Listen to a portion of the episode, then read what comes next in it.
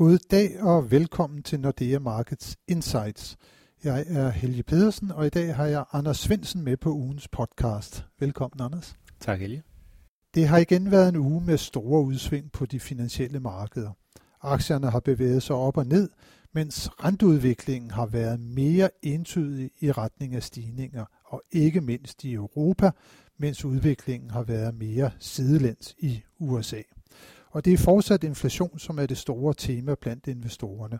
Kommer der en mere permanent stigning i inflationen fremover, eller er udviklingen midlertidigt drevet af flaskehalsproblemer herunder pandemien og i mange led i værdikæden? Men Anders, lad os i dag især tage pulsen på situationen i Europa, som du følger nøje. I april steg forbrugerpriserne med 1,6 procent. Det var meget højere end i marts, steg de med 0,9 procent, og i december der faldt de med 0,3 procent. Hvad er det egentlig, der driver denne her stigning i forbrugerpriserne i Europa nu? Det er primært energipriser. Tager vi energipriserne ud, så er vi stadigvæk under 1% øh, i det, der er tilbage, som man kalder kerneinflationen. Og derfor er det stadigvæk ikke et, øh, et stort tema med de faktiske inflationsprint i, i Europa. Det er meget mere et, øh, et tema i USA, hvor vi jo havde kerneinflationen op i nærheden af 3,5 procent i, øh, i april. Så det er jo et, et helt andet niveau, og selvfølgelig også klart over målsætningen i, i Fed, mens vi jo i Europa er langt under øh, målsætningen for, for ECB stadigvæk. Så det du siger, det er, at der er tiltagende inflation, men det er ikke nogle niveauer, som vi i virkeligheden burde bekymre os meget om, når vi ser på udviklingen i Europa. Nej, og niveauerne øh, for det første øh, er, er under target, og for det andet drevet af, af midlertidige faktorer, helt klart. Og øh, vi hørte også øh, ECB's cheføkonom Philip Lane øh, i går være ude og sige, at øh, den her de, den her nye fortælling om, om inflationen, der kommer, den tillægger de altså ikke meget vægt endnu i, øh, i ECB. Så jeg synes, der er en, en meget, meget stor forskel på at kigge på, hvad er det for nogle inflationstal, vi får her nu, hvor der selvfølgelig er øh, en helt klar, øh, et helt klart pres fra, fra råvarepriserne, men det ved vi også, at det er noget, der, øh, der, der ligesom dør hen, og hvis ikke det giver anledning til, øh, til mere varige øh, pres på, på inflationsforventningerne, jamen, så er det ikke noget, der, der betyder det helt store. Og derfor så er det jo stadigvæk tilbage til, til, til økonomi. Når vi har fået åbnet økonomierne op, er der så et pres på, øh, på arbejdsmarkederne? Vil der stadigvæk være, øh, være et, øh, en mulighed for, at, at lønmodtagerne kan få noget mere i, i lønposen, fordi der vil være øh, masser af gang i den, eller vil der være en mere normal øh, situation, som den vi kendte før, øh, før pandemien, hvor øh, arbejdskraften har, måske har lidt øh, svært ved at få, øh, få store øh, lønstigninger igennem. Og det er jo det, der ultimativt kommer til at afgøre, om vi får en mere øh, varig stigning i, i inflationen eller ej. Og hvis vi kigger på det europæiske arbejdsmarked, så har det jo adskilt sig meget fra det amerikanske under pandemien, fordi man har givet lønkompensationsordninger i stort set alle lande. Så vi har godt nok set, at arbejdsløsheden den er steget, men den er ikke steget helt så dramatisk, som vi så det i USA. Fortsat så ligger den på, jeg tror, 7,8 procent i euroområdet, og hvis man kigger sydpå, så er den noget højere der, end den er i de nordeuropæiske lande. Den fortælling, man har haft omkring det europæiske arbejdsmarked gennem lang tid, det er, at der fortsat er mange ledige ressourcer, meget slack, som man kalder det på arbejdsmarkedet.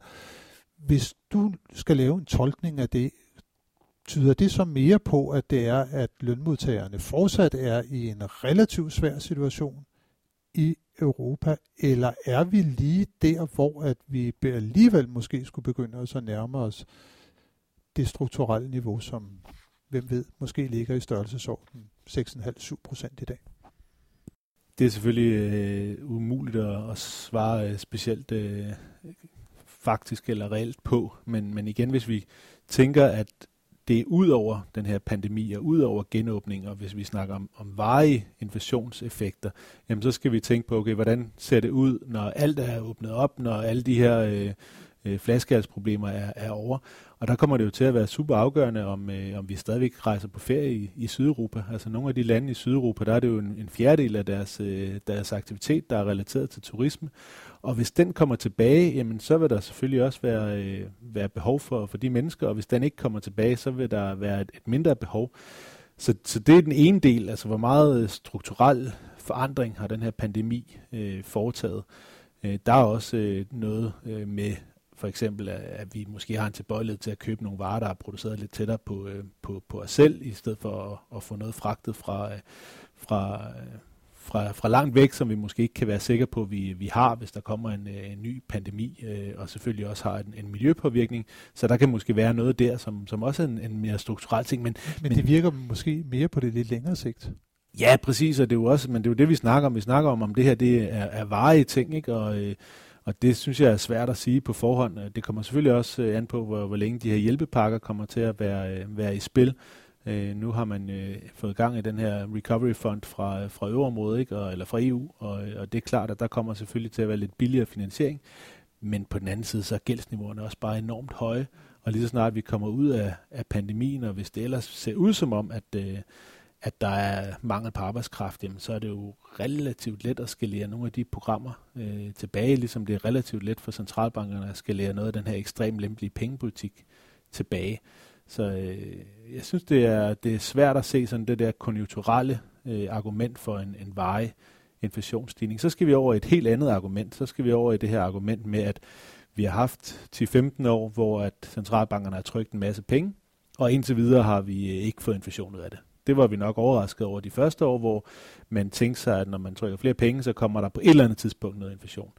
Og der øh, er øh, den forklaring, som jeg tror, de fleste er kommet frem til, er jo så en stor del af de penge, der er blevet trykt siden finanskrisen, jamen de er endt øh, på bankernes konti i centralbankerne alligevel. De er aldrig sådan rigtig kommet ud i økonomien, og derfor har det heller ikke givet noget rigtig inflation. Måske har det givet noget aktiv prisinflation, men det har ikke sådan rigtig givet den her periode med høj inflation.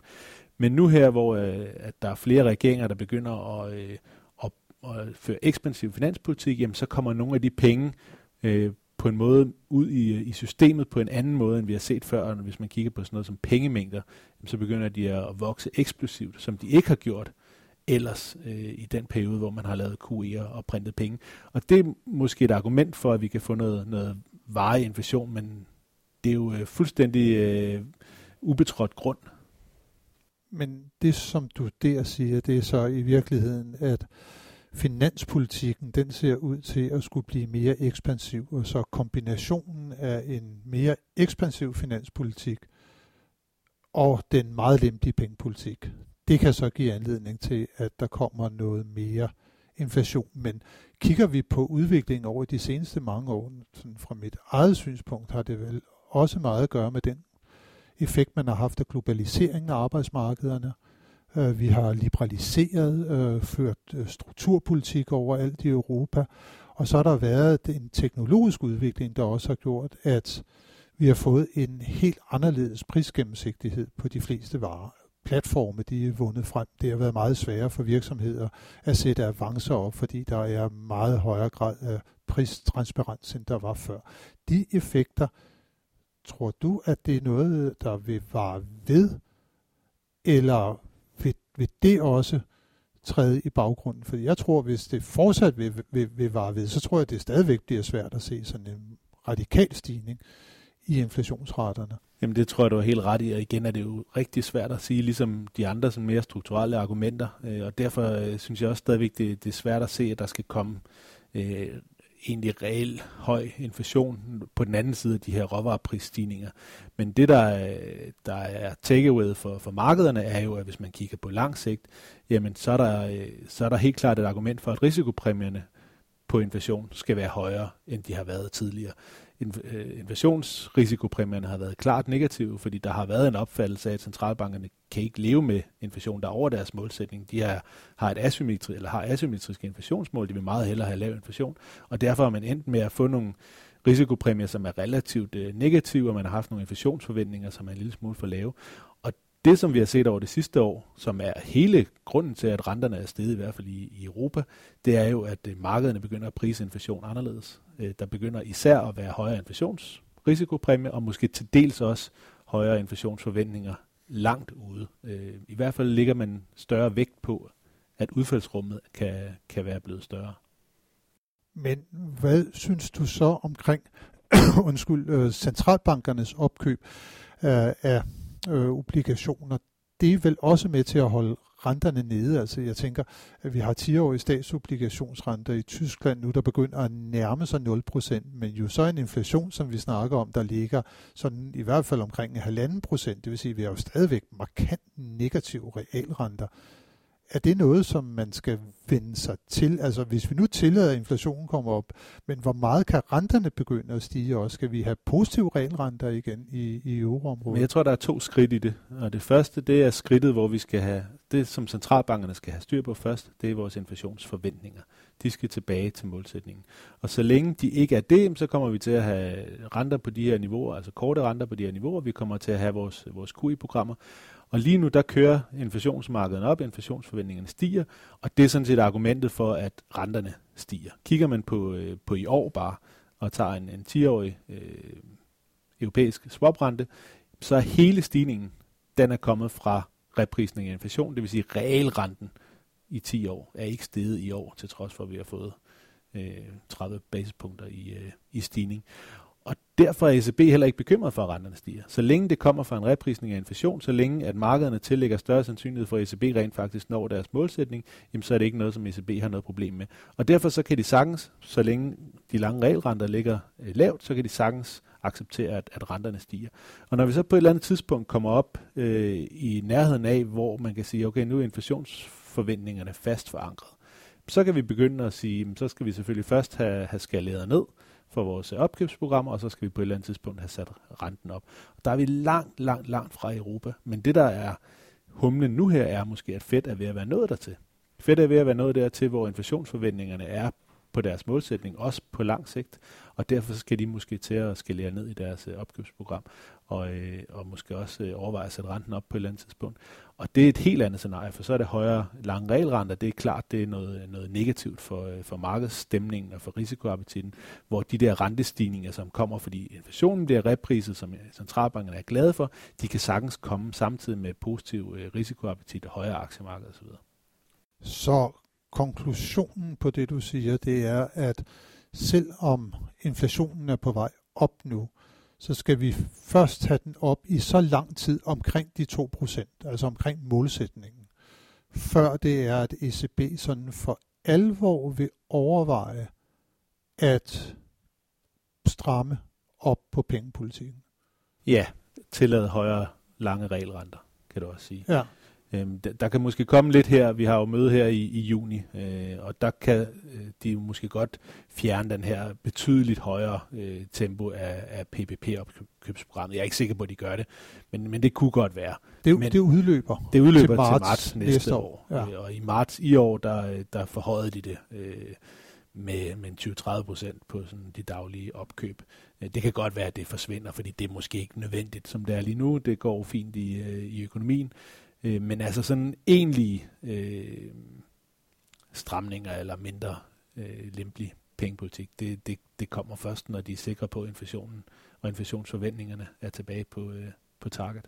Så i den sammenhæng, der kommer ECB til at halse efter fedt, hvor vi, altså som du siger, tidligere kan vente, at der kommer der en stramning, måske allerede en diskussion om en såkaldt tapering, altså en reduktion i, i det månedlige opkøbsprogram, som Fed har, som jo er på 120 milliarder amerikanske dollar. Det er jo kæmpe beløb også, som man ligger og køber op for, ja, for at holde kunne... renterne nede. Men der, der, der siger vi, hvornår, og, altså er det sådan noget her i løbet af efteråret? Ja, at, det kunne det sagtens være. Det kunne sagtens være i, i september. Øhm, der var allerede lidt øh, snak om det i, i referatet fra, fra deres møde i, i april. Der var i hvert fald nogle, nogle stykker i, øh, i FOMC, som gerne så, at det, det skete snarere. Øh, og ikke, ikke senere.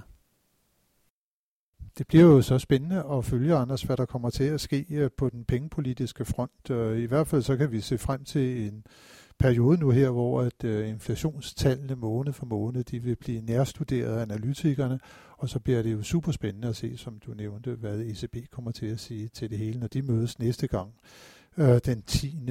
juni til rentemøde. Men Anders, hvis vi bare nu her øh, begynder at slutte lidt af på, på ugens podcast og kigger frem i næste uge, der får vi ikke så forfærdeligt mange øh, interessante nøgletal. Vi får et tysk øh, IFO-tal, de PMI-tal, der kom i dag fra, fra Tyskland. De var faktisk øh, relativt stærke. Der er begyndt at komme gang i tysk økonomi nu her igen efter et svagt første kvartal, hvor økonomien øh, skrumpede med 1,7 procent. Øh, hvor meget betyder Tyskland og udviklingen der for holdningen i ECB? Er de mere fokuseret på Sydeuropa, eller jeg tror, at de er fokuseret på, på, på begge dele. Det er klart, at Tyskland er jo absolut vigtigst for, øh, for, for væksten her og nu, og, og hvis vi skal have øh, væksten sådan for alvor tilbage, så skal det jo nok være, være Tyskland, der, der trækker, men når vi begynder at tænke på de der sådan lidt lidt længere sigtede problematikker med, med høj gæld, og kan ECB overhovedet tillade sig at sætte renten op, når gældsniveauerne er så høje, som, som de er, der er det jo nok øh, i sidste ende meget, meget, meget vigtigere, om øh, inflationen og væksten kommer op i Italien for eksempel, end, end i Tyskland.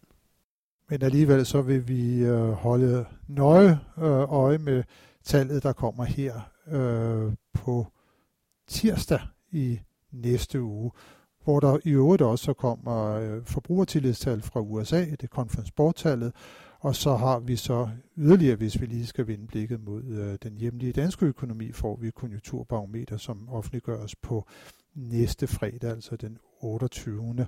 maj. Og øh, de seneste nøgletal, vi har fået fra dansk økonomi, de tyder i hvert fald også på, at vi der er ved at sådan komme endeligt ud af øh, nedturen under øh, pandemien. Få, men vigtige nøgletal i næste uge. Tak for nu, Anders, og tak Selv til tak. alle jer, som har lyttet med. Det håber vi også, at I vil gøre, når vi er tilbage med nyt fra de finansielle markeder igen i næste uge. thank you